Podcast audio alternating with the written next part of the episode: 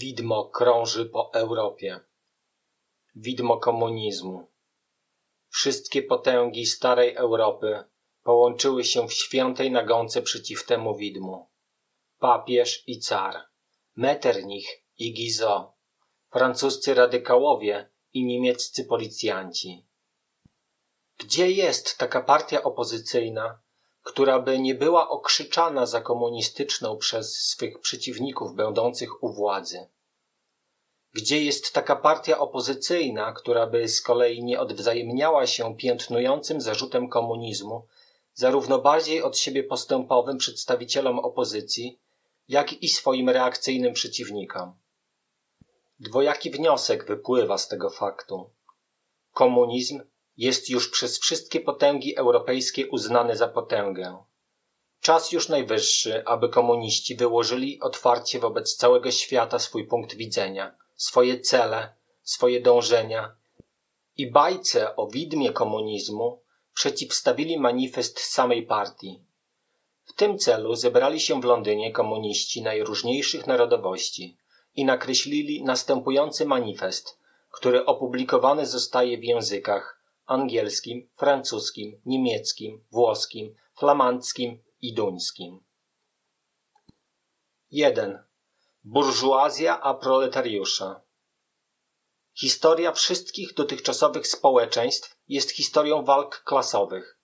Wolny i niewolnik, patrycjusz i plebejusz, feudał i chłop poddany, majster cechowy i czeladnik, krótko mówiąc, ciemiężcy i uciemiężeni, pozostawali w stałym do siebie przeciwieństwie. Prowadzili nieustanną, już to odkrytą, już to jawną walkę.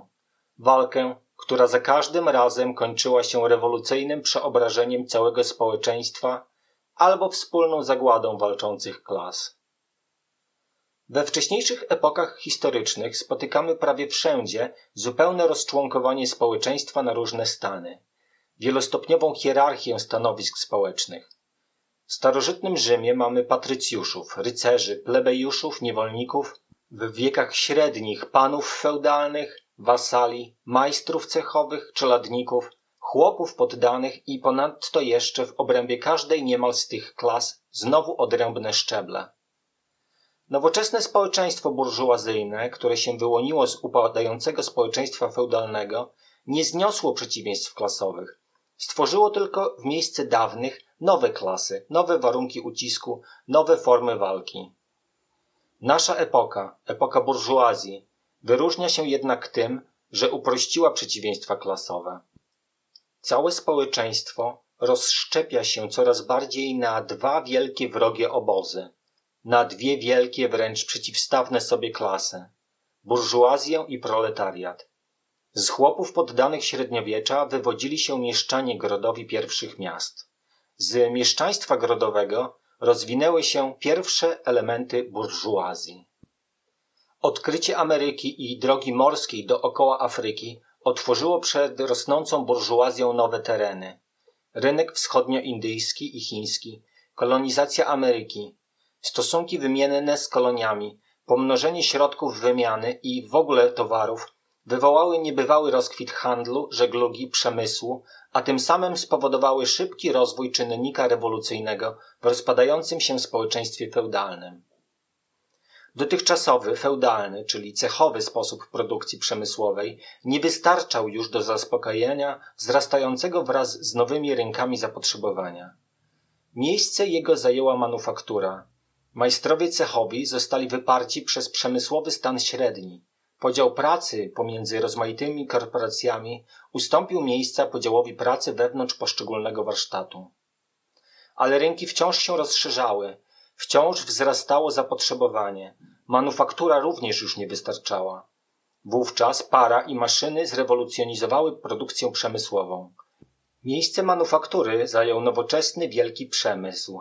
Miejsce przemysłowego stanu średniego zajęli przemysłowcy milionerzy, dowódcy całych armii przemysłowych, nowocześni bourgeois. Wielki przemysł stworzył rynek światowy, przygotowany przez odkrycie Ameryki. Rynek światowy wywołał niebywały rozwój handlu, żeglugi, środków komunikacji lądowej. Rozwój ten wpłynął z kolei na rozrost przemysłu, a w tym samym stopniu, w jakim rozwijał się przemysł, handel, żegluga, koleje żelazne, w tym samym stopniu rozwijała się burżuazja. Mnożyła swoje kapitały, wypierała na dalszy plan wszystkie klasy pozostałe po średniowieczu. Widzimy zatem, że nowoczesna burżuazja sama jest wytworem długiego procesu rozwojowego, szeregu przewrotów w sposobie produkcji i wymiany. Każdemu z tych szczebli rozwoju burżuazji towarzyszyły odpowiednie zdobycze polityczne. Uciśniony stan, poddany władzy panów feudalnych, uzbrojone i samorządne zrzeszenia w komunie, tu niezależna republika miejska, ówdzie ponoszący ciężary podatkowe stan trzeci monarchii, później w okresie manufaktury przeciwwaga szlachty w monarchii stanowej albo absolutnej, główna podstawa wielkich monarchii w ogóle, wywalczyła sobie wreszcie burżuazja od czasu powstania wielkiego przemysłu i rynku światowego. Wyłączne panowanie polityczne w nowoczesnym państwie parlamentarnym. Nowoczesna władza państwowa jest jedynie komitetem zarządzającym wspólnymi interesami całej klasy burżuazyjnej. Burżuazja odegrała w historii rolę w najwyższym stopniu rewolucyjną. Burżuazja, tam gdzie doszła do władzy, zburzyła wszystkie feudalne, patriarchalne, idylliczne stosunki. Pozrywała bezlitośnie wielorakie więzy feudalne, które przykuwały człowieka do jego naturalnego zwierzchnika i nie pozostawiła między ludźmi żadnej innej więzi prócz nagiego interesu, prócz wyzutej z wszelkiego sentymentu zapłaty gotówką. Świątobliwe dreszcze pobożnej egzaltacji, rycerskiego zapału, drobnomieszczańskiej żywności zatopiła w lodowatej wodzie egoistycznego wyrachowania. Godność osobistą sprowadziła do wartości wymiennej, a zamiast niezliczonych uwierzytelnionych dokumentami dobrze nabytych wolności wprowadziła jedną jedyną, pozbawioną sumienia, wolność handlu. Słowem, Wyzysk, osłonięty złudzeniami religijnymi i politycznymi, zastąpiła wyzyskiem jawnym, bezwstydnym, bezpośrednim, nagim. Burżuazja zdarła aureolę świętości z wszystkich rodzajów zajęć, które otaczano dotychczas szacunkiem i na które spoglądano z nabożną czcią. Lekarza, prawnika, duchownego, poetę, uczonego obróciła w swoich płatnych najemnych robotników. Burżuazja zdarła ze stosunków rodzinnych ich tkliwie sentymentalną zasłonę i sprowadziła je do nagiego stosunku pieniężnego. Burżuazja ujawniła, że brutalne stosowanie siły, które reakcja tak podziwia w średniowieczu, znajdowało godne uzupełnienie w najbardziej gnuśnym próżniactwie. Dopiero burżuazja pokazała, co może sprawić ludzka działalność. Dokonała ona całkiem innych cudów niż zbudowanie egipskich piramid, rzymskich wodociągów i gotyckich katedr. Odbyła pochody zgoła inne niż wędrówki ludów i wyprawy krzyżowe. Burżuazja nie może istnieć bez nieustannego rewolucjonizowania narzędzi produkcji, a więc stosunków produkcji, a więc całokształtu stosunków społecznych. Natomiast pierwszym warunkiem istnienia wszystkich dawniejszych klas przemysłowych było zachowanie bez zmian starego sposobu produkcji. Ustawiczne przewroty w produkcji, bezustanne wstrząsy ogarniające całość życia społecznego, wieczna niepewność i wieczny ruch odróżniają epokę burżuazyjną od wszystkich poprzednich. Wszystkie stężałe, zaśniedziałe stosunki wraz z nieodłącznymi od nich z dawien dawna uświęconymi pojęciami i poglądami ulegają rozkładowi. Wszystkie nowo powstałe stają się przestarzałe, zanim zdążą skostnieć. Wszystko, co stanowe i zakrzepłe, znika. Wszystko, co święte, ulega sprofanowaniu. I ludzie muszą wreszcie spojrzeć trzeźwym okiem na swoją pozycję życiową, na swoje wzajemne stosunki. Potrzeba coraz szerszego zbytu dla jej produktów gna burżuazję po całej kuli ziemskiej. Wszędzie musi się ona zagnieździć, wszędzie zadomowić, wszędzie zadzierzgnąć stosunki. Przez eksploatację rynku światowego burżuazja nadała produkcji i konsumpcji wszystkich krajów charakter kosmopolityczny. Ku wielkiemu żalowi reakcjonistów usunęła przemysłowi spod nóg grunt narodowy. Odwieczne narodowe gałęzie przemysłu uległy zniszczeniu i są dalej codziennie niszczone. Są wypierane przez nowe gałęzie przemysłu, których wprowadzenie staje się kwestią życia dla wszystkich cywilizowanych narodów. przez gałęzie, które przetwarzają surowce już nie miejscowe, lecz sprowadzane z najodleglejszych stref i których fabrykaty spożywane są nie tylko w kraju, lecz także we wszystkich częściach świata.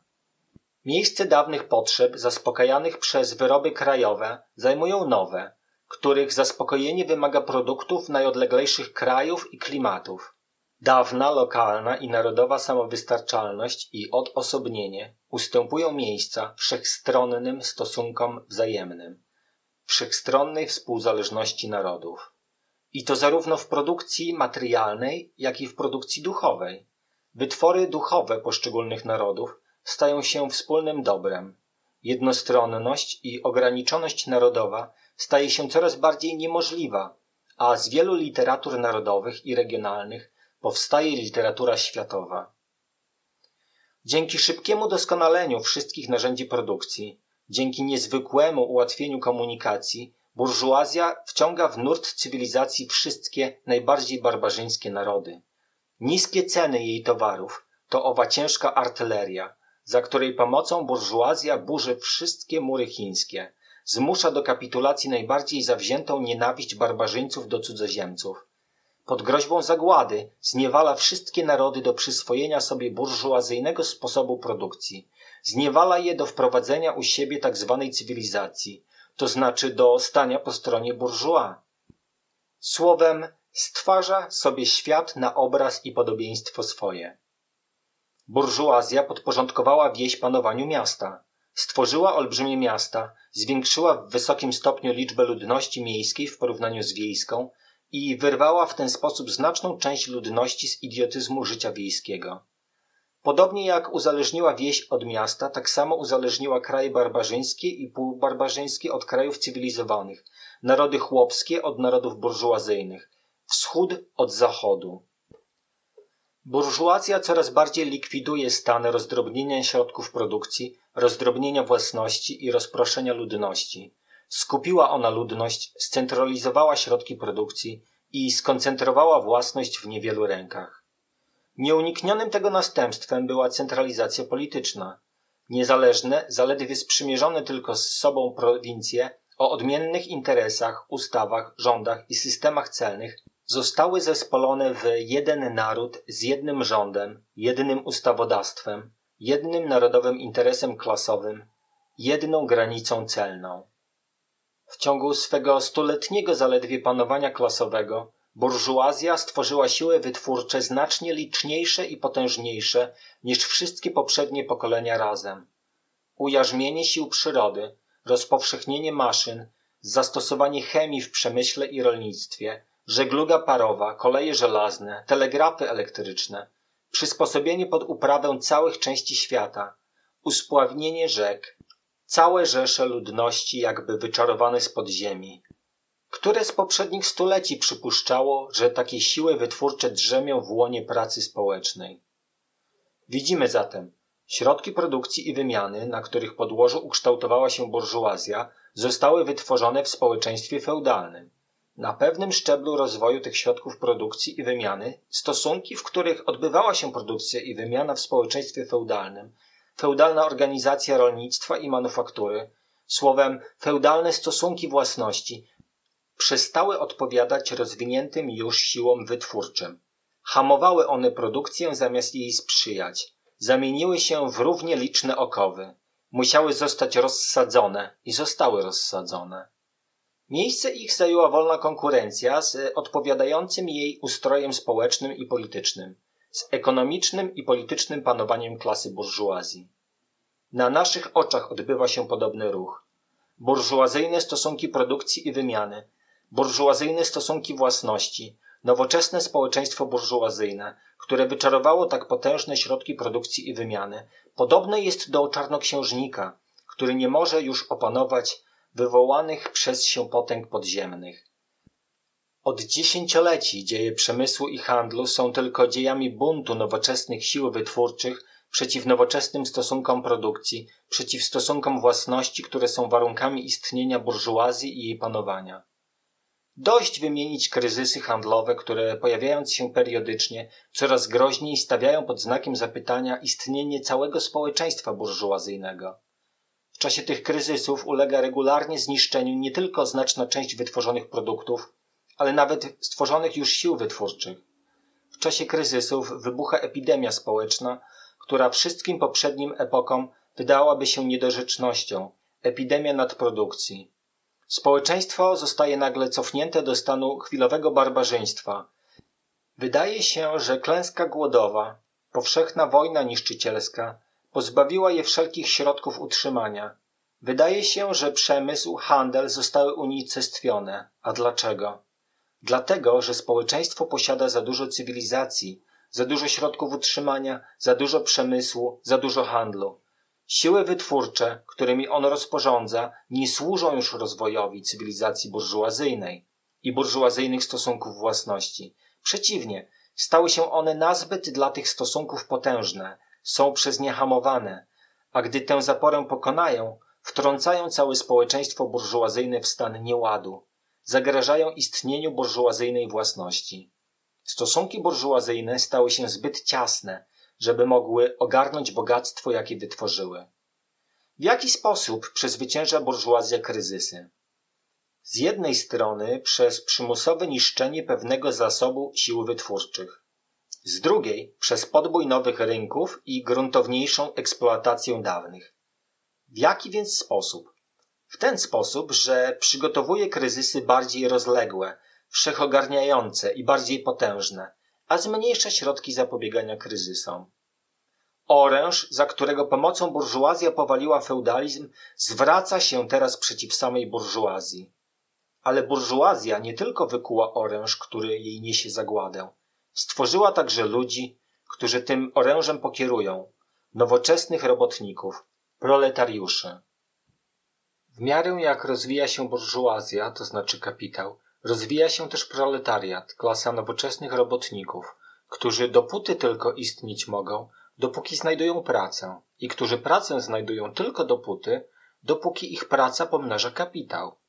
Ci robotnicy zmuszeni do sprzedawania się od sztuki są towarem jak każdy inny artykuł handlu. To też na równi z innymi towarami podlegają wszelkim zmiennościom konkurencji, wszelkim wahaniom rynku. Praca proletariuszy na skutek rozpowszechnienia maszyn i podziału pracy zatraciła wszelkie cechy samodzielności, a wraz z tym wszelki powab dla robotnika. Staje się on zwykłym dodatkiem do maszyny. Wymaga się odeń tylko czynności najprostszych, najbardziej jednostajnych, do wyuczenia się najłatwiejszych. Koszt robotnika ogranicza się zatem niemal wyłącznie do środków żywności niezbędnych do jego utrzymania i zachowania jego gatunku, a cena towaru, a więc również pracy, równa się kosztom jego produkcji. Dlatego, w miarę jak praca staje się coraz bardziej odstręczająca, zmniejsza się płaca. Co więcej, w miarę tego, jak wzrasta zastosowanie maszyn i podział pracy, zwiększa się także masa pracy, bądź wskutek zwiększenia liczby godzin pracy, bądź też wskutek zwiększenia ilości pracy wymaganej w danym okresie czasu, przyspieszenia biegu maszyn itd. Tak Nowoczesny przemysł przekształcił drobny warsztat patriarchalnego majstra w wielką fabrykę przemysłowego kapitalisty. Masy robotnicze stłoczone w fabryce organizowane są po żołniersku. Jako zwykli szeregowcy przemysłu, robotnicy oddani są pod dozór całej hierarchii podoficerów i oficerów. Są niewolnikami nie tylko klasy burżuazyjnej, burżuazyjnego państwa. Są każdego dnia, o każdej godzinie ujarzmiani przez maszynę, przez nadzorcę, a przede wszystkim przez poszczególnych burżua fabrykantów. Despotyzm ten jest tym bardziej małostkowy, nienawistny jątrzący, im jawniej proklamuje zysk jako swój cel ostateczny. Im mniej zręczności i siły wymaga praca ręczna, to znaczy im bardziej rozwija się nowoczesny przemysł, tym bardziej pracę mężczyzn wypiera praca kobiet. W stosunku do klasy robotniczej różnice płci i wieku nie mają już żadnego znaczenia społecznego. Istnieją już tylko narzędzia pracy, których koszt jest różny w zależności od płci i wieku. Gdy wyzysk robotnika przez fabrykanta o tyle dobiegł końca, że robotnik otrzymuje w gotówce swoją płacę roboczą, rzucają się nań inne odłamy burżuazji. Kamienicznik, sklepikarz, lichwiarz itd.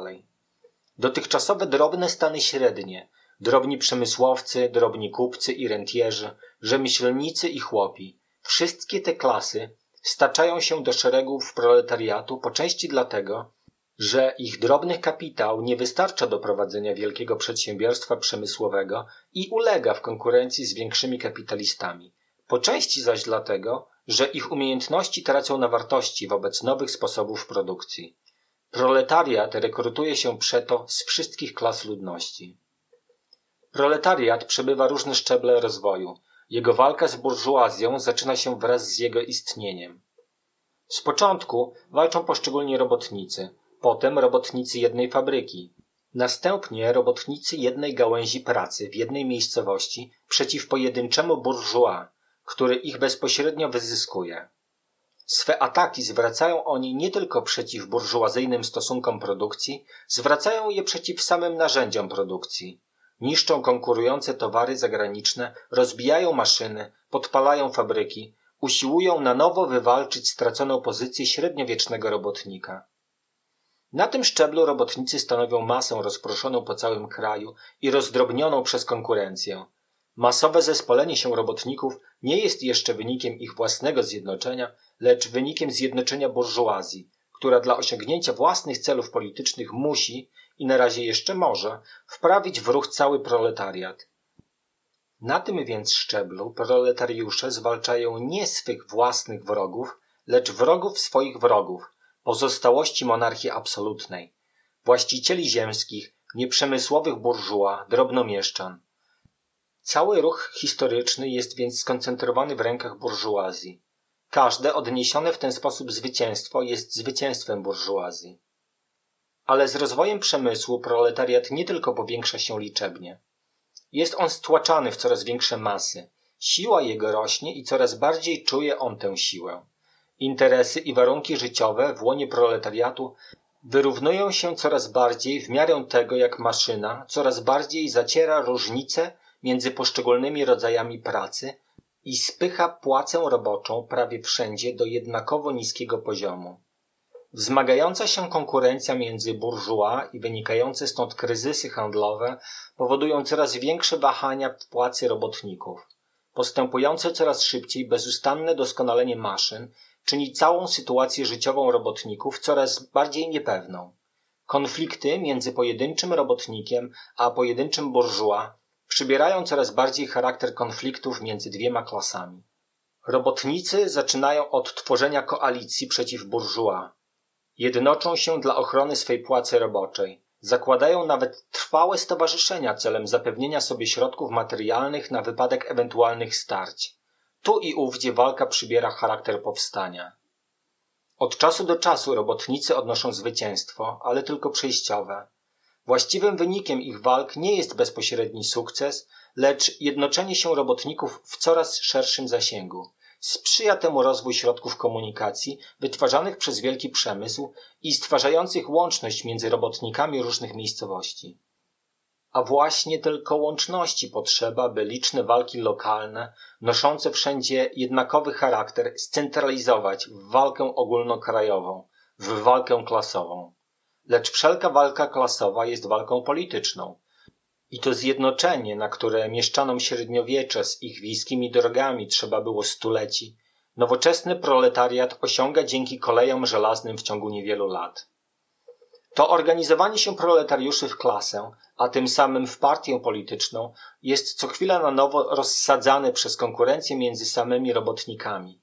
Ale organizacja odradza się wciąż na nowo, zyskując na sile, zwartości, potędze. Zmusza do uznania poszczególnych interesów robotniczych w trybie ustawowym, wykorzystując w tym celu właśnie w obozie burżuazji. Przykładem ustawa o dziesięciogodzinnym dniu pracy w Anglii. W ogóle konflikty w łonie starego społeczeństwa sprzyjają w rozmaity sposób procesowi rozwoju proletariatu. Burżuazja znajduje się w ciągłej walce, z początku przeciw arystokracji, później przeciw odłamom samej burżuazji, których interesy popadają w sprzeczność z postępem przemysłu, stale przeciw burżuazji wszystkich innych krajów. We wszystkich tych walkach burżuazja zmuszona jest odwoływać się do proletariatu, uciekać się do jego pomocy i wciągać go w ten sposób do ruchu politycznego. Sama więc przekazuje proletariatowi elementy własnego wykształcenia, to znaczy broń przeciw samej sobie. Następnie, jak widzieliśmy, wskutek postępu przemysłu całe odłamy klasy panującej spychane są do szeregów proletariatu lub co najmniej zagrożone w swych warunkach życiowych. One także przekazują proletariatowi liczne elementy wykształcenia. Wreszcie, w czasach, kiedy walka klasowa zbliża się do rozstrzygnięcia, proces rozkładu w łonie klasy panującej, w łonie całego starego społeczeństwa przybiera charakter tak gwałtowny, tak jaskrawy, że niewielka część klasy panującej zrywa z nią i przyłącza się do klasy rewolucyjnej, niosącej w swych rękach przyszłość. Podobnie jak dawniej część szlachty przeszła na stronę burżuazji, tak obecnie część burżuazji przechodzi na stronę proletariatu, mianowicie część burżua ideologów, którzy wznieśli się do teoretycznego zrozumienia całego ruchu dziejowego. Wśród wszystkich klas, które są dziś przeciwstawne burżuazji, jedynie proletariat jest klasą rzeczywiście rewolucyjną. Wszystkie inne klasy upadają i giną wraz z rozwojem wielkiego przemysłu. Proletariat jest tego przemysłu nieodłącznym wytworem. Stany średnie, drobny przemysłowiec, drobny kupiec, rzemieślnik, chłop, wszystkie one zwalczają burżuazję po to, by uchronić od zagłady swoje istnienie jako stanów średnich. Są one zatem nie rewolucyjne, lecz konserwatywne. Więcej nawet, są reakcyjne, usiłują bowiem obrócić wstecz koło historii. Jeżeli są rewolucyjne, to jedynie w obliczu oczekującego je przejścia do szeregów proletariatu. Bronią one wtedy nie swych obecnych, lecz swoich przyszłych interesów. Porzucają własny punkt widzenia, aby przyjąć punkt widzenia proletariatu. Lumpen proletariat, ten bierny wytwór gnicia najniższych warstw starego społeczeństwa, bywa tu i ówdzie wciągany do ruchu przez rewolucję proletariacką, ale wskutek całej swej sytuacji życiowej jest raczej skłonny do sprzedawania się jako narzędzie reakcyjnych knowań. Warunki życiowe starego społeczeństwa są już unicestwione w warunkach życiowych proletariatu.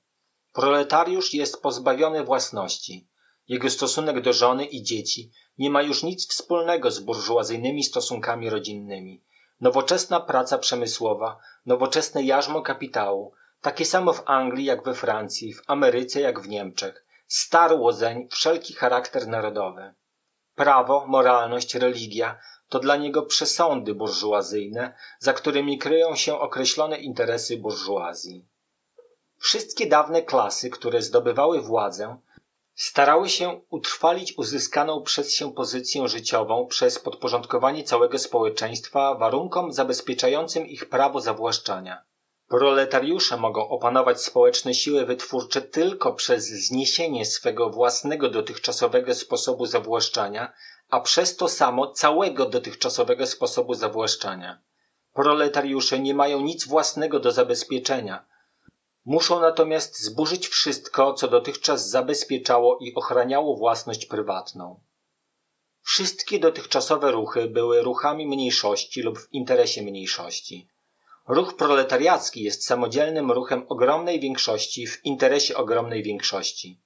Proletariat, najniższa warstwa obecnego społeczeństwa, nie może się wydźwignąć, nie może się wyprostować, nie wysadzając w powietrze całej nadbudowy warstw stanowiących oficjalne społeczeństwo. Aczkolwiek nie w treści, to jednak w swej formie, walka proletariatu przeciw burżuazji jest przede wszystkim walką narodową. Proletariat każdego kraju musi się oczywiście rozprawić najpierw ze swoją własną burżuazją. Dając zarys najogólniejszych faz rozwoju proletariatu, śledziliśmy przebieg mniej lub bardziej ukrytej wojny domowej w łonie istniejącego społeczeństwa aż do punktu, kiedy wybucha ona w otwartą rewolucję i proletariat przez obalenie przemocą burżuazji ustanawia swoje panowanie. Wszystkie dotychczasowe społeczeństwa opierały się, jak widzieliśmy, na przeciwieństwie między klasami uciskającymi i uciskanymi. Ale po to, by można było uciskać jakąś klasę, trzeba jej zapewnić warunki, w których mogłaby wlec przynajmniej niewolniczy żywot. Chłop poddany wydźwignął się w warunkach poddaństwa na członka komuny. Podobnie jak drobnomieszczanin pod jarzmem feudalistycznego absolutyzmu wydźwignął się na bourgeois.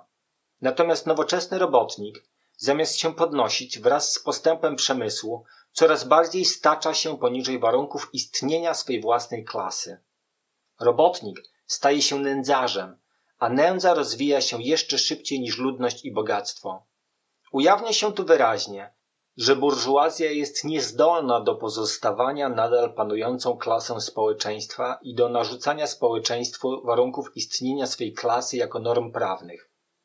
Jest niezdolna do panowania, gdyż jest niezdolna do zapewnienia swemu niewolnikowi egzystencji, bodaj w ramach jego niewolnictwa, gdyż jest zmuszona spychać go do stanu, w którym musi go żywić, zamiast być przezeń żywiona. Społeczeństwo nie może już istnieć pod jej panowaniem, to znaczy jej istnienie nie daje się nadal pogodzić ze społeczeństwem. Podstawowym warunkiem istnienia i panowania klasy burżuazji jest nagromadzanie bogactwa w rękach osób prywatnych, tworzenie i pomnażanie kapitału. Warunkiem istnienia kapitału jest praca najemna. Praca najemna opiera się wyłącznie na konkurencji między robotnikami. Postęp przemysłu, którego burżuazja jest bezwolnym i biernym nosicielem, wprowadza na miejsce rozbicia wśród robotników spowodowanego przez konkurencję ich rewolucyjne zespolenie oparte na zrzeszeniach. Wraz z rozwojem wielkiego przemysłu usuwa się przeto spod nóg burżuazji sama podstawa, na której wytwarza ona i, i przywłaszcza sobie produkty. Wytwarza ona przede wszystkim swoich własnych grabarzy. Jej zagłada i zwycięstwo proletariatu są równie nieuniknione. 2. Proletariusze a komuniści. W jakim stosunku pozostają komuniści do proletariuszy w ogóle? Komuniści nie stanowią odrębnej partii przeciwstawiającej siebie innym partiom robotniczym. Nie mają interesów odrębnych od interesów całego proletariatu. Nie wysuwają odrębnych zasad, według których chcieliby kształtować ruch proletariacki.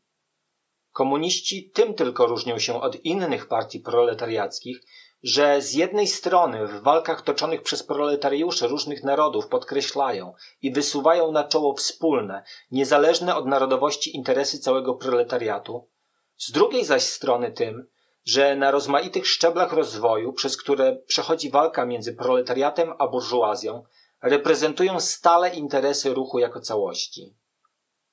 W praktyce więc komuniści są najbardziej zdecydowaną, wciąż naprzód prącą częścią partii robotniczych wszystkich krajów.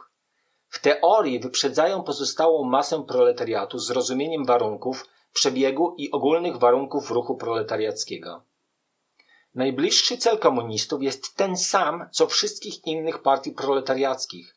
Ukształtowanie proletariatu w klasę, obalenie panowania burżuazji, zdobycie władzy politycznej przez proletariat. Tezy teoretyczne komunistów nie opierają się bynajmniej na ideach, na zasadach wymyślonych lub odkrytych przez tego czy owego naprawiacza świata. Są one jedynie ogólnym wyrazem rzeczywistych stosunków istniejącej walki klas, wyrazem dokonującego się na naszych oczach ruchu dziejowego. Zniesienie dotychczasowych stosunków własności nie jest czymś właściwym specjalnie komunizmowi. Wszystkie stosunki własności podlegały ciągłym zmianom historycznym, ciągłym przeobrażeniom historycznym. Rewolucja francuska na przykład zniosła własność feudalną na rzecz własności burżuazyjnej. Tym, co wyróżnia komunizm, jest nie zniesienie własności w ogóle, lecz zniesienie własności burżuazyjnej. Ale nowoczesna burżuazyjna własność prywatna jest ostatnim i najpełniejszym wyrazem wytwarzania i zawłaszczania produktów opartego na przeciwieństwach klasowych i na wyzysku jednych ludzi przez drugich. W tym sensie komuniści mogą zawrzeć swą teorię w jednym zwrocie zniesienie własności prywatnej. Zarzucano nam, komunistom, jakobyśmy chcieli znieść własność osobiście zdobytą, własnym wysiłkiem zapracowaną, własność, która jakoby tworzy podstawę wszelkiej osobistej wolności, odpowiedzialności i samodzielności. Zapracowana, osobiście zdobyta, własnym wysiłkiem zarobiona własność. Czy mówicie o drobnomieszczańskiej, drobnochłopskiej własności, poprzedniczce własności burżuazyjnej? Nie mamy potrzeby jej znosić. Zniósł ją i znosi codziennie rozwój przemysłu. A może mówicie o nowoczesnej burżuazyjnej własności prywatnej? Czy jednak praca najemna, praca proletariusza stwarza mu własność? Bynajmniej. Stwarza ona kapitał, to znaczy własność, która wyzyskuje pracę najemną, własność, która może się pomnażać jedynie pod warunkiem, że wytwarza nową pracę najemną, by ją na nowo wyzyskiwać. Własność w dzisiejszej swej postaci jest uwarunkowana przeciwieństwem między kapitałem a pracą najemną. Rozpatrzmy obie strony tego przeciwieństwa. Być kapitalistą znaczy to zajmować nie tylko czysto osobiste, ale społeczne stanowisko w produkcji. Kapitał jest wytworem zbiorowym i może być uruchomiony tylko przez zbiorową działalność wielu członków społeczeństwa. Co więcej, w ostatecznym rachunku jedynie przez zbiorową działalność wszystkich członków społeczeństwa. Kapitał nie jest więc potęgą osobistą, lecz społeczną. To też przekształcenie kapitału we własność zbiorową, należącą do wszystkich członków społeczeństwa, nie będzie przekształceniem własności osobistej we własność społeczną. Przekształceniu ulega jedynie społeczny charakter własności. Traci ona swój klasowy charakter. Przejdźmy do klasy najemnej. Przeciętną ceną pracy najemnej jest minimum płacy roboczej, to znaczy suma środków do życia niezbędnych do utrzymania przy życiu robotnika jako robotnika. To więc, co robotnik najemny zawłaszcza z tytułu swej działalności, wystarcza jedynie do reprodukcji jego nagiego bytu. Nie zamierzamy bynajmniej znosić tego osobistego zawłaszczania produktów pracy służących bezpośrednio do reprodukowania życia, zawłaszczania nie pozostawiającego żadnej nadwyżki, która by mogła dać władzę nad cudzą pracą. Chcemy znieść tylko nikczemny charakter tego zawłaszczania, przy którym robotnik żyje tylko po to, żeby pomnażać kapitał i tylko o tyle, o ile wymaga tego interes klasy panującej. W społeczeństwie burżuazyjnym praca żywa jest tylko środkiem do pomnażania pracy nagromadzonej. W społeczeństwie komunistycznym praca nagromadzona jest tylko środkiem do rozszerzania, wzbogacania, wznoszenia na wyższy poziom procesu życiowego robotników. W społeczeństwie burżuazyjnym przeszłość panuje więc nad teraźniejszością. W społeczeństwie komunistycznym teraźniejszość nad przeszłością. W społeczeństwie burżuazyjnym kapitał obdarzony jest samodzielnością i osobowością, podczas gdy działająca jednostka jest pozbawiona samodzielności i osobowości. I zniesienie tego stosunku nazywa burżuazja zniesieniem osobowości i wolności? I słusznie. Tylko, że idzie tu o zniesienie burżuazyjnej osobowości, burżuazyjnej samodzielności i burżuazyjnej wolności. Przez wolność rozumie się w ramach dzisiejszych burżuazyjnych stosunków produkcji wolność handlu, wolność kupna i sprzedaży. Z chwilą wszakże, gdy upadnie handel, upadnie także wolny handel. Gadanina o wolnym handlu podobnie jak wszystkie inne tyrady wolnościowe naszej burżuazji, ma w ogóle jakiś sens tylko w stosunku do handlu skrępowanego, w stosunku do ujarzmionego mieszczanina średniowiecza, lecz nie w stosunku do komunistycznego zniesienia handlu, zniesienia burżuazyjnych stosunków produkcji i samej burżuazji. Przeraża was to, że chcemy znieść własność prywatną. Ale w waszym dzisiejszym społeczeństwie własność prywatna jest zniesiona dla dziewięciu dziesiątych jego członków – Istnieje ona właśnie dzięki temu, że nie istnieje dla dziewięciu dziesiątych. Zarzucacie więc nam, że chcemy znieść własność, której koniecznym warunkiem jest wyzucie z własności olbrzymiej większości społeczeństwa. Słowem, zarzucacie nam, że chcemy znieść waszą własność. Tego istotnie chcemy. Z chwilą, gdy ustaje możliwość przeistaczania pracy w kapitał, w pieniądz, w rentę gruntową, krótko mówiąc, wdającą się zmonopolizować potęgę społeczną, to znaczy z chwilą, gdy własność osobista nie może się już przeistoczyć we własność burżuazyjną. Z tą chwilą, oświadczacie, osobowość zostaje zniesiona. Przyznajcie zatem, że przez osobowość rozumiecie jedynie osobowość burżuła, burżuazyjnego właściciela i nikogo więcej, a ta osobowość istotnie ma być zniesiona. Komunizm nie odbiera nikomu władzy zawłaszczania produktów społecznych. Odbiera tylko władzę ujarzmiania cudzej pracy za pomocą tego zawłaszczenia. Wysuwano zarzut, że za zniesieniem własności prywatnej ustanie wszelka działalność i zapanuje powszechne lenistwo. W takim razie społeczeństwo burżuazyjne dawno musiałoby zginąć wskutek nieróbstwa, bo ci, co w nim pracują, nie dorabiają się niczego, ci zaś, co się dorabiają, nie pracują. Całe to rozumowanie sprowadza się do tautologii, że nie będzie już pracy najemnej, skoro nie będzie kapitału. Wszystkie zarzuty skierowane przeciw komunistycznemu sposobowi zawłaszczania i wytwarzania produktów materialnych rozciągnięto również na zawłaszczanie i wytwarzanie produktów duchowych. Podobnie jak likwidacja własności klasowej jest dla burżuła jednoznaczna z likwidacją samej produkcji, likwidacja wykształcenia klasowego jest dlań jednoznaczna z likwidacją wszelkiego wykształcenia. Wykształcenie, którego utratę burżuła opłakuje, jest dla olbrzymiej większości kształceniem do spełniania roli maszyny.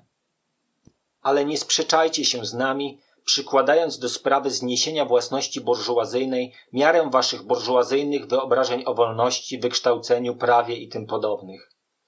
Same wasze idee są wytworem burżuazyjnych stosunków produkcji i własności.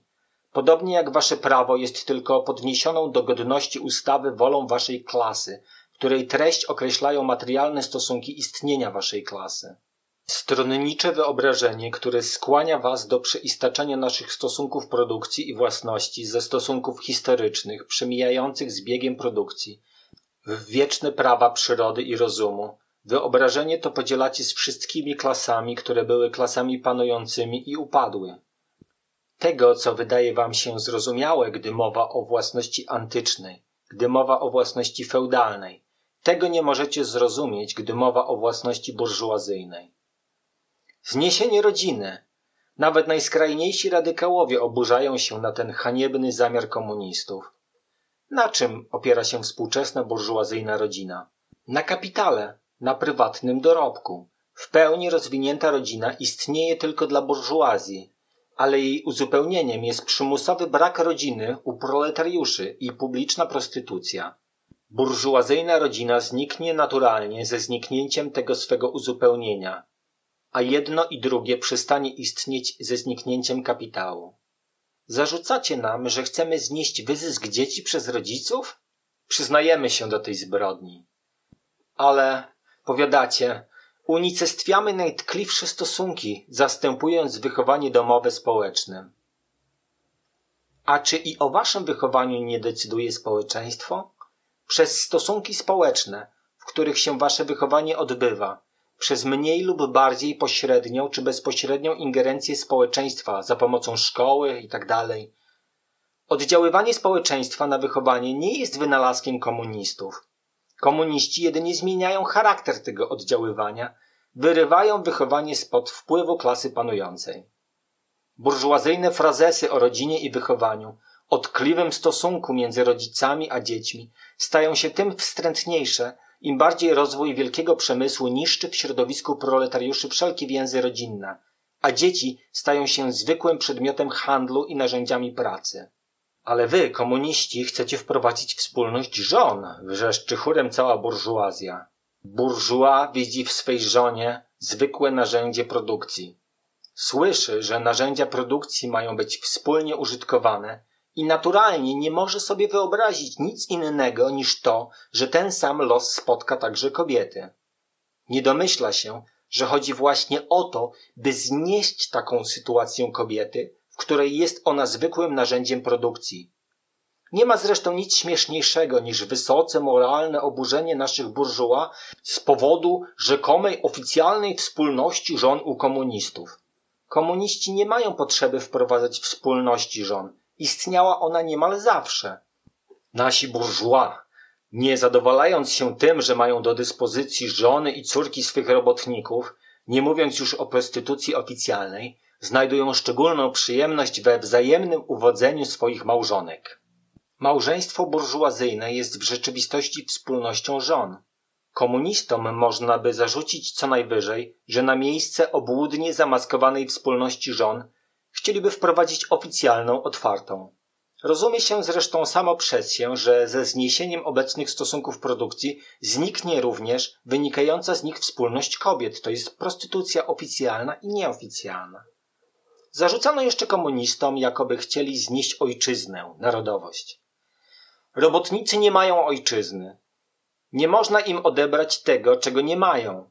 Wobec tego, że proletariat musi przede wszystkim zdobyć sobie władzę polityczną, wznieść się do stanowiska klasy narodowej, ukonstytuować się jako naród, jest sam jeszcze narodowy, aczkolwiek bynajmniej nie w znaczeniu burżuazyjnym.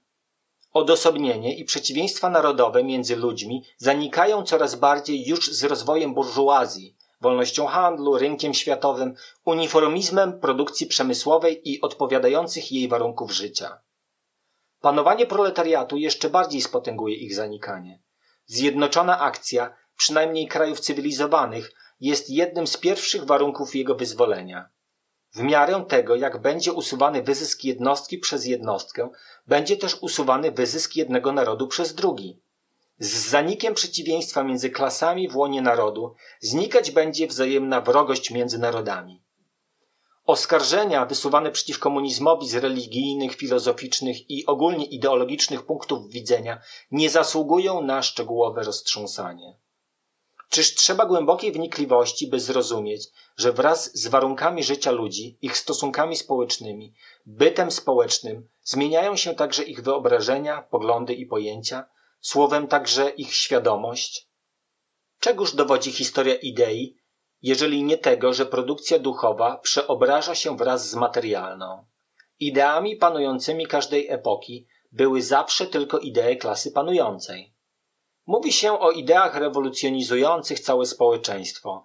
W ten sposób stwierdza się tylko fakt, że w łonie starego społeczeństwa wytworzyły się pierwiastki nowego, że rozkładowi dawnych warunków życia towarzyszy rozkład dawnych idei. Gdy świat starożytny chwylił się ku upadkowi, dawne religie zostały zwyciężone przez religię chrześcijańską. Gdy w wieku XVIII idee chrześcijańskie zostały pokonane przez ideę oświecenia, społeczeństwo feudalne toczyło przedśmiertną walkę z rewolucyjną naówczas burżuazją. Idee wolności sumienia i wyznania wyrażały tylko panowanie wolnej konkurencji w dziedzinie sumienia. Ale, powiedzą, idee religijne, moralne, filozoficzne, polityczne, prawne i tym podobne przeobrażały się oczywiście w przebiegu rozwoju historycznego. Religia, moralność, filozofia, polityka, prawo ostawały się jednak zawsze mimo tych przeobrażeń. Istnieją nadto prawdy wieczyste, jak wolność, sprawiedliwość i tym podobne, wspólne wszystkim ustrojom społecznym. A komunizm znosi wieczyste prawdy, znosi religię, moralność. Zamiast nadawać im nową formę, staje więc w sprzeczności z całym dotychczasowym rozwojem historycznym. Do czego się sprowadza to oskarżenie? Cała dotychczasowa historia społeczeństwa przebiegała w przeciwieństwach klasowych, przybierających w różnych okresach różne formy. Jakiekolwiek jednak formy przybierały te przeciwieństwa, Wyzysk jednej części społeczeństwa przez drugą był faktem wspólnym dla wszystkich ubiegłych stuleci. Nic więc dziwnego, że świadomość społeczna wszystkich tych stuleci, mimo całej różnorodności i odmienności, obraca się w pewnych wspólnych formach, w takich formach świadomości, które znikną doszczętnie dopiero z zupełnym zniknięciem przeciwieństw klasowych. Rewolucja komunistyczna jest najradykalniejszym zerwaniem z tradycyjnymi stosunkami własności. Nic dziwnego, że w swym przebiegu przyniesie ona również najradykalniejsze zerwanie z tradycyjnymi ideami. Dość jednak o zarzutach burżuazji przeciw komunizmowi. Widzieliśmy już wyżej, że pierwszym krokiem rewolucji robotniczej jest wydźwignięcie proletariatu do stanowiska klasy panującej, wywalczenie demokracji. Proletariat użyje swego stanowiska politycznego na to, by krok za krokiem wyrwać z rąk burżuazji cały kapitał, scentralizować wszystkie narzędzia produkcji w ręku państwa, to znaczy w ręku zorganizowanego jako klasa panująca proletariatu i możliwie szybko zwiększyć masę sił wytwórczych. Początkowo może się to oczywiście dokonać tylko za pomocą despotycznych wtargnięć w prawo własności i w burżuazyjne stosunki produkcji, a więc za pomocą posunięć, które ekonomicznie wydają się niedostateczne i nieuzasadnione, które jednak w przebiegu ruchu przerastają same siebie i są nieuniknione jako środki przewrotu w całym sposobie produkcji. Posunięcia te będą oczywiście w różnych krajach odpowiednio różne. Jednakże w krajach najdalej w rozwoju zaawansowanych będą mogły na ogół znaleźć powszechne zastosowanie posunięcia następujące. 1 wywłaszczenie własności ziemskiej i użycie renty gruntowej na wydatki państwowe. 2. Wysoka progresja podatkowa. 3. Zniesienie prawa dziedziczenia. 4. Konfiskata własności wszystkich emigrantów i buntowników. 5. Scentralizowanie kredytu w rękach państwa poprzez Bank Narodowy o kapitale państwowym i o wyłącznym monopolu. 6. Scentralizowanie środków transportu w rękach państwa. 7. Zwiększenie liczby fabryk państwowych, narzędzi produkcji, udostępnianie gruntów do uprawy i ich melioracja według społecznego planu. 8. Jednaki przymus pracy dla wszystkich, utworzenie armii przemysłowych, zwłaszcza dla rolnictwa. 9. Zespolenie rolnictwa i przemysłu, działanie w kierunku stopniowego usunięcia przeciwieństwa między miastem a wsią. 10. Publiczne i bezpłatne wychowanie wszystkich dzieci, zniesienie pracy fabrycznej dzieci w jej dzisiejszej postaci, połączenie wychowania z produkcją materialną itd., tak itd.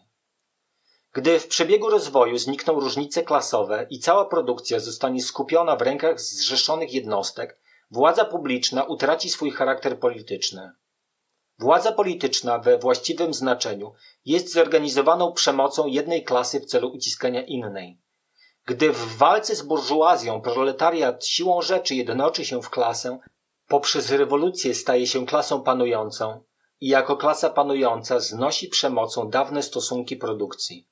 To wraz z tymi stosunkami produkcji znosi warunki istnienia przeciwieństw klasowych, znosi w ogóle klasy i tym samym swoje własne panowanie jako klasy. Miejsce dawnego społeczeństwa burżuazyjnego z jego klasami i przeciwieństwami klasowymi zajmuje zrzeszenie, w którym swobodny rozwój każdego jest warunkiem swobodnego rozwoju wszystkich. 3. Literatura socjalistyczna i komunistyczna. 1. Socjalizm reakcyjny. A. Socjalizm feudalny. Arystokracja francuska i angielska była na skutek swej sytuacji historycznej powołana do pisania pamfletów przeciw nowoczesnemu społeczeństwu burżuazyjnemu. We francuskiej rewolucji lipcowej 1830 roku, w angielskim ruchu na rzecz reformy parlamentu raz jeszcze pokonał ją znienawidzony parweniusz.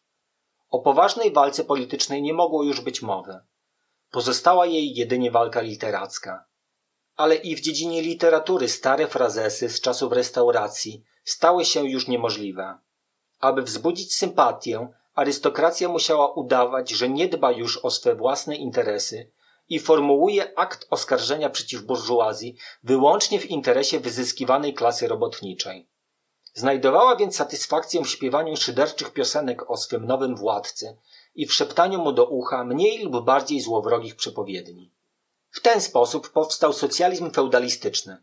Na wpół lament, na wpół paszkwil, na wpół echo przeszłości, na wpół groźba przyszłości, chwilami godzący wprost w serce burżuazji gorzkim, zjadliwie szyderczym osądem, zawsze komiczny w swej zupełnej niezdolności do zrozumienia biegu nowoczesnej historii.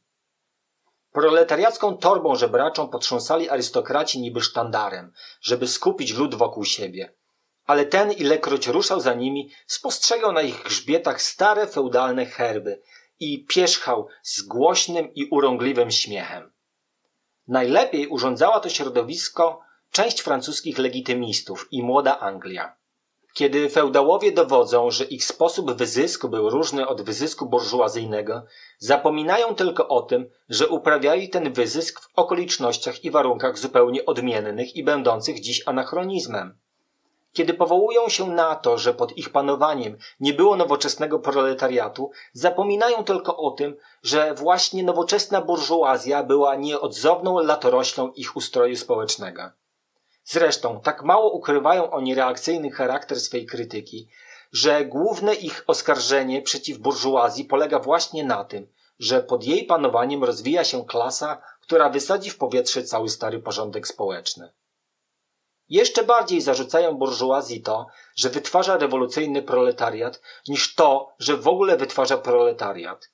W praktyce politycznej biorą więc udział we wszystkich aktach przemocy przeciw klasie robotniczej, a w życiu codziennym, wbrew wszystkim swym napuszonym frazesom, nie pogardzają zbieraniem złotych jabłek i zastępują wierność, miłość, honor handelkiem wełną, burakami cukrowymi i gorzałką. Jak klecha szedł zawsze ręka w rękę z feudałem, Tak też socjalizm kleszy idzie ręka w rękę z socjalizmem feudalistycznym. Nic łatwiejszego niż nadać chrześcijańskiemu ascetyzmowi socjalistyczny pokost. Czyż chrześcijaństwo nie piorunowało również przeciw własności prywatnej, przeciw małżeństwu, przeciw państwu? Czy nie zalecało na ich miejscu dobroczynności i żebractwa, celibatu i umartwiania ciała, życia klasztornego i kościoła? Socjalizm chrześcijański jest tylko wodą święconą, którą klecha kropi rozgoryczenie arystokraty. B. Socjalizm drobnomieszczański. Arystokracja feudalna nie jest jedyną klasą, którą obaliła burżuazja i której warunki bytu w nowoczesnym społeczeństwie burżuazyjnym pogarszały się i obumierały. Średniowieczne mieszczaństwo grodowe i stan drobnych chłopów były poprzednikami nowoczesnej burżuazji. W krajach mniej rozwiniętych pod względem przemysłowym i handlowym klasa ta wegetuje jeszcze dotychczas obok rozwijającej się burżuazji. W krajach, w których się rozwinęła nowoczesna cywilizacja, powstało nowe drobnomieszczaństwo, zawieszone między proletariatem a burżuazją i wytwarzające się wciąż na nowo jako uzupełniająca część społeczeństwa burżuazyjnego. Jednakże konkurencja nieustannie strąca jego członków do szeregów proletariatu, a rozwój wielkiego przemysłu ukazuje im nawet zbliżającą się chwilę, kiedy zupełnie znikną jako samodzielna część nowoczesnego społeczeństwa i zostaną zastąpieni w handlu, w manufakturze, w rolnictwie przez nadzorców nad robotnikami i przez oficjalistów krajach takich jak Francja, gdzie klasa chłopska stanowi znacznie więcej niż połowę ludności, było rzeczą naturalną, że pisarze występujący po stronie proletariatu przeciw burżuazji stosowali w swej krytyce ustroju burżuazyjnego miarę drobnomieszczańską i drobnochłopską i bronili robotników ze stanowiska drobnomieszczaństwa. Powstał w ten sposób socjalizm drobnomieszczański. Sismondi jest głową tej literatury nie tylko dla Francji, ale i dla Anglii. Socjalizm ten nadzwyczaj wnikliwie analizował sprzeczności w nowoczesnych stosunkach produkcji. Demaskował szalbiercze upiększenia ekonomistów. Niezbicie wykazywał niszczycielskie działanie maszyn i podziału pracy, koncentrację kapitałów i własności ziemskiej, nadprodukcję, kryzysy, nieuniknioną zagładę drobnomieszczan i chłopów, nędzę proletariatu, anarchię w produkcji, rażące dysproporcje w podziale bogactw, wyniszczającą wojnę przemysłową między narodami, rozkład dawnych obyczajów, dawnych stosunków rodzinnych, dawnych narodowości. Ale w swej pozytywnej treści socjalizm ten chce przywrócić bądź dawne środki produkcji i wymiany, a z nimi dawne stosunki własności i dawne społeczeństwo, bądź też chce przemocą wtłoczyć nowoczesne środki produkcji i wymiany w ramy dawnych stosunków własności, które zostały przez nie rozsadzone, musiały być rozsadzone, obu wypadkach jest zarazem reakcyjny i utopijny. Ustrój cechowy w manufakturze i gospodarstwo patriarchalne na wsi. Oto jego ostatnie słowo. W dalszym swym rozwoju kierunek ten wyrodził się w tchórzliwy kociokwik. C. Socjalizm niemiecki, czyli prawdziwy. Francuska literatura socjalistyczna i komunistyczna, która powstała pod uciskiem panującej burżuazji, i jest literackim wyrazem walki przeciw temu panowaniu, została wprowadzona do Niemiec w czasie, kiedy burżuazja dopiero co rozpoczęła walkę przeciw feudalnemu absolutyzmowi. Niemieccy filozofowie, półfilozofowie i pięknoduchy uchwycili się chciwie tej literatury, zapomnieli tylko o tym, że z przywędrowaniem tych pism z Francji nie przywędrowały jednocześnie do Niemiec francuskie warunki życia. W warunkach niemieckich literatura francuska utraciła wszelkie bezpośrednio praktyczne znaczenie i stała się zjawiskiem czysto literackim. Musiała przybrać postać jałowej spekulacji na temat prawdziwego społeczeństwa, na temat wcielenia w rzeczywistość istoty ludzkiej. To też dla filozofów niemieckich XVIII stulecia żądania pierwszej rewolucji francuskiej miały jedynie znaczenie postulatów praktycznego rozumu w ogóle a przejawy woli rewolucyjnej burżuazji francuskiej oznaczały w ich oczach prawa czystej woli. Woli, jaką ona być powinna, prawdziwie ludzkiej woli. Praca niemieckich literatów polegała wyłącznie na tym, by pogodzić nowe idee francuskie z ich starym sumieniem filozoficznym, lub raczej na tym, by przyswoić sobie idee francuskie ze swojego stanowiska filozoficznego. To przyswojenie odbyło się w sposób, w jaki w ogóle przyswaja się obcy język, to znaczy w drodze przekładu. Wiadomo, że mnisi wypisywali swe niedorzeczne żywoty świętych katolickich na rękopisach, na których zapisane były klasyczne dzieła z czasów starożytnego pogaństwa. Literaci niemieccy postępowali odwrotnie ze świecką literaturą francuską. Wpisywali swoje filozoficzne nonsensy pod oryginał francuski. Na przykład pod francuską krytykę stosunków pieniężnych wpisali wyobcowanie istoty ludzkiej. Pod francuską krytykę państwa burżuazyjnego wpisali zniesienie panowania abstrakcyjnej ogólności i tym podobne. Podsunięcie tych filozoficznych frazesów pod francuskie rozumowanie ochrzcili jako filozofię czynu, prawdziwy socjalizm, niemiecką naukę socjalizmu, filozoficzne uzasadnienie socjalizmu i tym podobne. W ten sposób francuska literatura socjalistyczno-komunistyczna została kompletnie wykastrowana. A że w niemieckich rękach przystała wyrażać walkę jednej klasy przeciw drugiej, Niemiec nabrał przekonania, iż przezwyciężył francuską jednostronność, że zamiast prawdziwych potrzeb reprezentuje potrzeby prawdy, a zamiast interesów proletariatu interesy istoty ludzkiej, człowieka w ogóle, człowieka, który nie należy do żadnej klasy, nie należy w ogóle do rzeczywistości, lecz jedynie do mgławicy fantazji filozoficznej. Ten niemiecki socjalizm który tak poważnie i uroczyście traktował swe nieudolne ćwiczenia szkolne i tak jarmarcznie je otrąbił, tracił jednakże stopniowo swą pedantyczną niewinność. Walka niemieckiej, zwłaszcza pruskiej burżuazji przeciw feudałom i absolutnej władzy królewskiej, słowem ruch liberalny, stawała się coraz poważniejsza. Prawdziwy socjalizm znalazł w ten sposób pożądaną sposobność do przeciwstawienia ruchowi politycznemu postulatów socjalistycznych do rzucenia tradycyjnej klątwy na liberalizm, na państwo parlamentarne, na burżuazyjną konkurencję, burżuazyjną wolność prasy, burżuazyjne prawo, burżuazyjną wolność i równość oraz do ogłoszenia masom ludowym, że w tym burżuazyjnym ruchu nie mogą nic zyskać, przeciwnie, mogą wszystko stracić. Socjalizm niemiecki właśnie teraz zapomniał, że francuska krytyka, której był bezmyślnym echem, miała za przesłankę nowoczesne społeczeństwo burżuazyjne z odpowiednimi materialnymi warunkami życia i dostosowaną do nich konstrukcją polityczną. Te same przesłanki, które w Niemczech dopiero trzeba było wywalczyć. Posłużył on niemieckim rządom absolutnym wraz z ich orszakiem klechów, bakałarzy, chreczkosiejów i biurokratów jako pożądany straszak przeciw groźnie prącej naprzód burżuazji stanowił osładzające uzupełnienie gorzkich uderzeń bicza i kul, którymi te właśnie rządy odpowiadały na powstanie robotników niemieckich.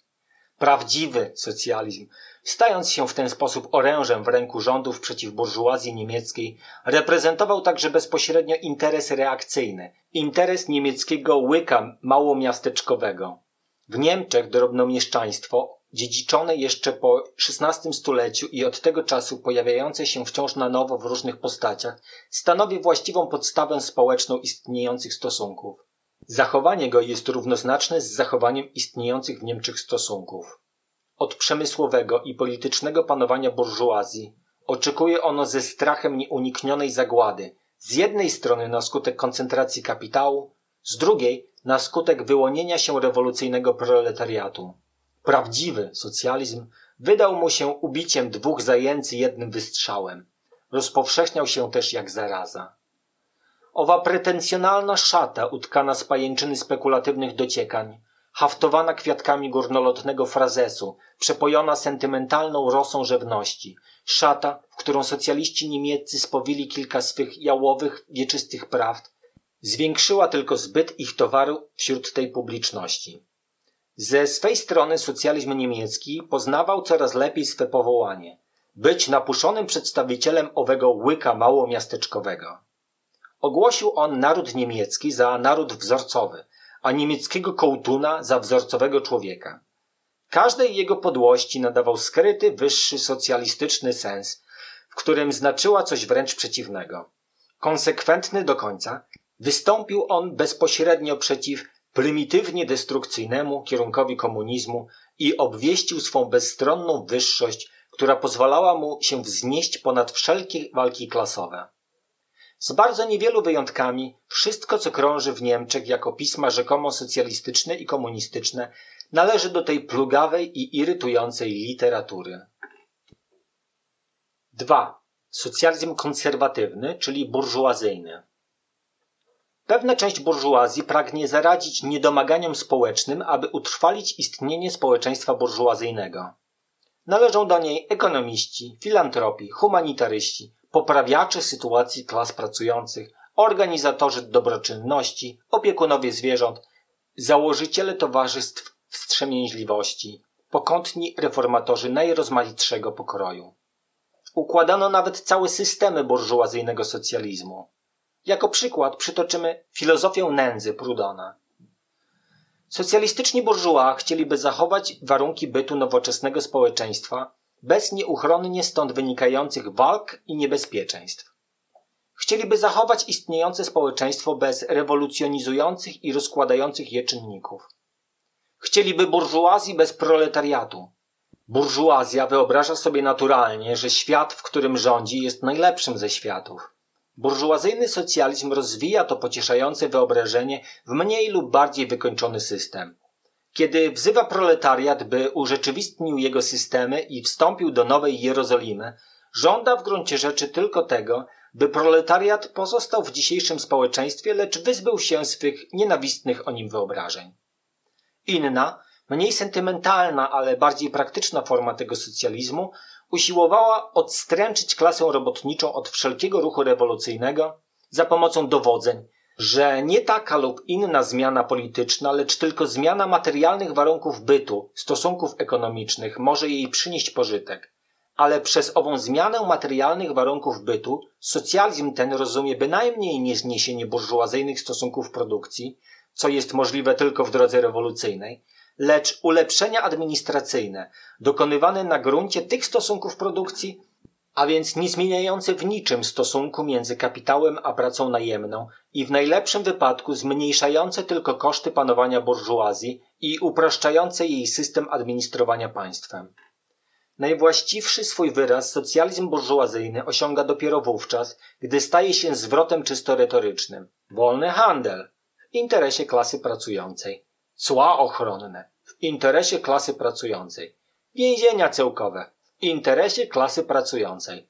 Oto ostatnie słowo, jedyne szczere słowo socjalizmu burżuazyjnego. Socjalizm burżuazji polega właśnie na twierdzeniu, że burżua są burżua w interesie klasy pracującej. 3. Socjalizm i komunizm krytyczno-utopijny.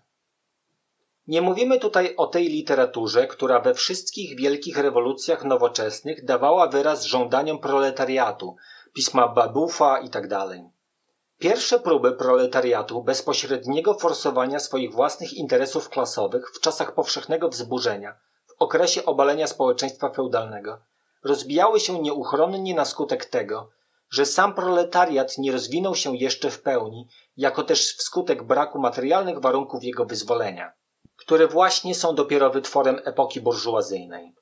Literatura rewolucyjna, towarzysząca tym pierwszym ruchom proletariatu, jest w swej treści siłą rzeczy reakcyjna. Głosi ona powszechny ascetyzm i prymitywny egalitaryzm. Właściwe systemy socjalistyczne i komunistyczne, systemy Saint-Simona, Fouriera, Owena itd., tak wyłaniają się w pierwszym nierozwiniętym okresie walki między proletariatem a burżuazją, który przedstawiliśmy wyżej. Patrz, burżuazja a proletariat. Wynalazcy tych systemów widzą wprawdzie przeciwieństwo między klasami, jak również działanie czynników rozkładowych w łonie samego społeczeństwa panującego. Nie dostrzegają jednak po stronie proletariatu żadnej inicjatywy historycznej, żadnego właściwego mu ruchu politycznego. Ponieważ rozwój przeciwieństw klasowych idzie w parze z rozwojem przemysłu, nie znajdują oni także materialnych warunków wyzwolenia proletariatu i szukają nauki społecznej, praw społecznych, by warunki te stworzyć. Miejsce działania społecznego zająć musi ich osobista działalność wynalazcza. Miejsce historycznych warunków wyzwolenia, warunki urojone, miejsce stopniowo się dokonującej organizacji proletariatu w klasę, wymyślona przez nich samych organizacja społeczeństwa. Przyszłe dzieje ludzkości sprowadzają się dla nich do propagandy i praktycznego wykonania ich planów społecznych. Są oni wprawdzie świadomi tego, że w swych planach reprezentują głównie interesy klasy pracującej jako klasy najbardziej cierpiącej. proletariat istnieje dla nich tylko jako klasa najbardziej cierpiąca. Jednakże nierozwinięta forma walki klasowej, jak również ich własna sytuacja życiowa sprawiają, że uważają się za wyższych ponad to przeciwieństwo klasowe. Pragną polepszyć sytuację życiową wszystkich członków społeczeństwa, nawet najlepiej sytuowanych. To też odwołują się ciągle do całego społeczeństwa bez różnicy, a nawet przeważnie do klasy panującej. Wystarczy przecież tylko zrozumieć ich system, aby go uznać za możliwie najdoskonalszy plan możliwie najdoskonalszego społeczeństwa. Odrzucają przeto wszelką akcję polityczną, a zwłaszcza wszelką akcję rewolucyjną. Chcą cel swój osiągnąć w drodze pokojowej i usiłują za pomocą drobnych, oczywiście chybionych eksperymentów, siłą przykładu utorować drogę nowej Ewangelii społecznej. Fantastyczne opisy przyszłego społeczeństwa odpowiadają pierwszym, nieskrystalizowanym dążeniom proletariatu do ogólnego przekształcenia społeczeństwa. W czasach, kiedy proletariat znajduje się jeszcze w stanie nader nierozwiniętym, ujmuje więc jeszcze fantastycznie własną swą pozycję. Ale pisma socjalistyczne i komunistyczne zawierają również pierwiastki krytyczne. Atakują wszystkie podwaliny istniejącego społeczeństwa. Dostarczyły przeto nader cennego materiału dla uświadomienia robotników. Ich pozytywne twierdzenia o przyszłym społeczeństwie, przykład o zniesieniu przeciwieństwa między miastem a wsią, o zniesieniu rodziny, zysku prywatnego, pracy najemnej, zapowiedź harmonii społecznej, przekształcenia państwa w zwykłe zarządzanie produkcją. Wszystkie te ich twierdzenia wyrażają tylko zniknięcie przeciwieństwa klasowego, które właśnie zaczyna się dopiero rozwijać i jest im znane zaledwie w swej zaczątkowej, bezkształtnej nieokreśloności. Dlatego też same te twierdzenia mają jeszcze sens czysto utopijny. Znaczenie krytyczno-utopijnego socjalizmu i komunizmu pozostaje w odwrotnym stosunku do rozwoju historycznego. W miarę jak rozwija się i kształtuje walka klasowa, to urojone wynoszenie się ponad tę walkę, to urojone zwalczanie jej traci wszelką wartość praktyczną, wszelkie uzasadnienie teoretyczne. Jeżeli więc twórcy tych systemów byli nawet pod wieloma względami rewolucyjni, to ich uczniowie tworzą zawsze reakcyjne sekty obstają uparcie przy dawnych poglądach swych mistrzów wbrew postępującemu rozwojowi historycznemu proletariatu. Usiłują więc konsekwentnie stępić ponownie walkę klasową i pogodzić przeciwieństwa. Wciąż jeszcze marzą o próbach urzeczywistnienia swych utopii społecznych, o tworzeniu poszczególnych falansterów, o zakładaniu om colonies, o urządzaniu małej Ikarii, kieszonkowego wydania Nowej Jerozolimy. Aby zaś zbudować te wszystkie zamki na lodzie, muszą się odwoływać do filantropii burżuazyjnych serc i kies. Stopniowo staczają się do kategorii opisanych wyżej socjalistów reakcyjnych albo konserwatywnych, a różnią się od nich jedynie bardziej systematyczną pedanterią, fanatycznie zabobonną wiarą w cudotwórcze działanie swej nauki społecznej. Występują więc zaciekle przeciw wszelkiemu politycznemu ruchowi robotniczemu, który ich zdaniem mógł się zrodzić tylko z ślepej niewiary w ich nową Ewangelię. Ołeniści w Anglii występują przeciw czartystom, furieryści we Francji przeciw reformistom. 4. Stosunek komunistów do różnych partii opozycyjnych. Na podstawie rozdziału drugiego zrozumiały jest sam przez się stosunek komunistów do ukształtowanych już partii robotniczych, a więc do czartystów w Anglii i do zwolenników reformy agrarnej w Ameryce Północnej. Walczą oni o najbliższe cele i interesy klasy robotniczej, ale w ruchu dnia dzisiejszego reprezentują jednocześnie przyszłość ruchu. We Francji komuniści przyłączają się do partii socjalistyczno-demokratycznej przeciwkonserwatywnej i radykalnej burżuazji, nie rezygnując bynajmniej z prawa do krytycznego stosunku do frazesów i złudzeń wypływających z rewolucyjnej tradycji. W Szwajcarii popierają radykałów, nie łudząc się jednak co do tego, że partia ta składa się ze sprzecznych żywiołów, po części z demokratycznych socjalistów typu francuskiego, po części zaś z radykalnych burżuaz. Wśród Polaków komuniści popierają partię, która rewolucję agralną uważa za warunek wyzwolenia narodowego, tę samą partię, która wywołała powstanie krakowskie w 1846 roku. W Niemczech partia komunistyczna walczy wspólnie z burżuazją, o ile burżuazja występuje rewolucyjnie przeciw monarchii absolutnej, feudalnej własności ziemskiej i reakcyjnemu mieszczaństwu, Kleinbürgerei. Nie przestaje ona jednak ani na chwilę urabiać wśród robotników jak najbardziej jasnej świadomości wrogiego przeciwieństwa między burżuazją a proletariatem, aby robotnicy niemieccy mogli natychmiast obrócić warunki społeczne i polityczne, które burżuazja musi zaprowadzić wraz ze swym panowaniem, jako oręż przeciw niej samej, aby po obaleniu klas reakcyjnych w Niemczech zaczęła się niezwłocznie walka przeciw samej burżuazji. Na Niemcy komuniści zwracają główną uwagę, ponieważ Niemcy znajdują się w przededniu rewolucji burżuazyjnej i ponieważ przewrotu tego dokonają w warunkach dalej posuniętego rozwoju cywilizacji europejskiej w ogóle i przy istnieniu o wiele bardziej rozwiniętego proletariatu niż to było w Anglii w XVII i we Francji w XVIII stuleciu. Tak, że niemiecka rewolucja burżuazyjna może być tylko bezpośrednim prologiem rewolucji proletariackiej. Słowem, Komuniści popierają wszędzie każdy ruch rewolucyjny przeciw istniejącym stosunkom społecznym i politycznym. We wszystkich tych ruchach wysuwają oni jako podstawowe zagadnienie ruchu zagadnienie własności, bez względu na to, czy przybrało ono bardziej lub mniej dojrzałą postać. Wreszcie komuniści działają wszędzie na rzecz łączności i porozumienia między partiami demokratycznymi wszystkich krajów. Komuniści uważają za niegodne ukrywanie swych poglądów i zamiarów. Oświadczają oni otwarcie, że cele ich mogą być osiągnięte jedynie przez obalenie przemocą całego dotychczasowego ustroju społecznego. Niechaj drżą panujące klasy przed rewolucją komunistyczną. Proletariusze nie mają w niej nic do stracenia prócz swych kajdan. Do zdobycia mają cały świat. Proletariusze wszystkich krajów, łączcie się.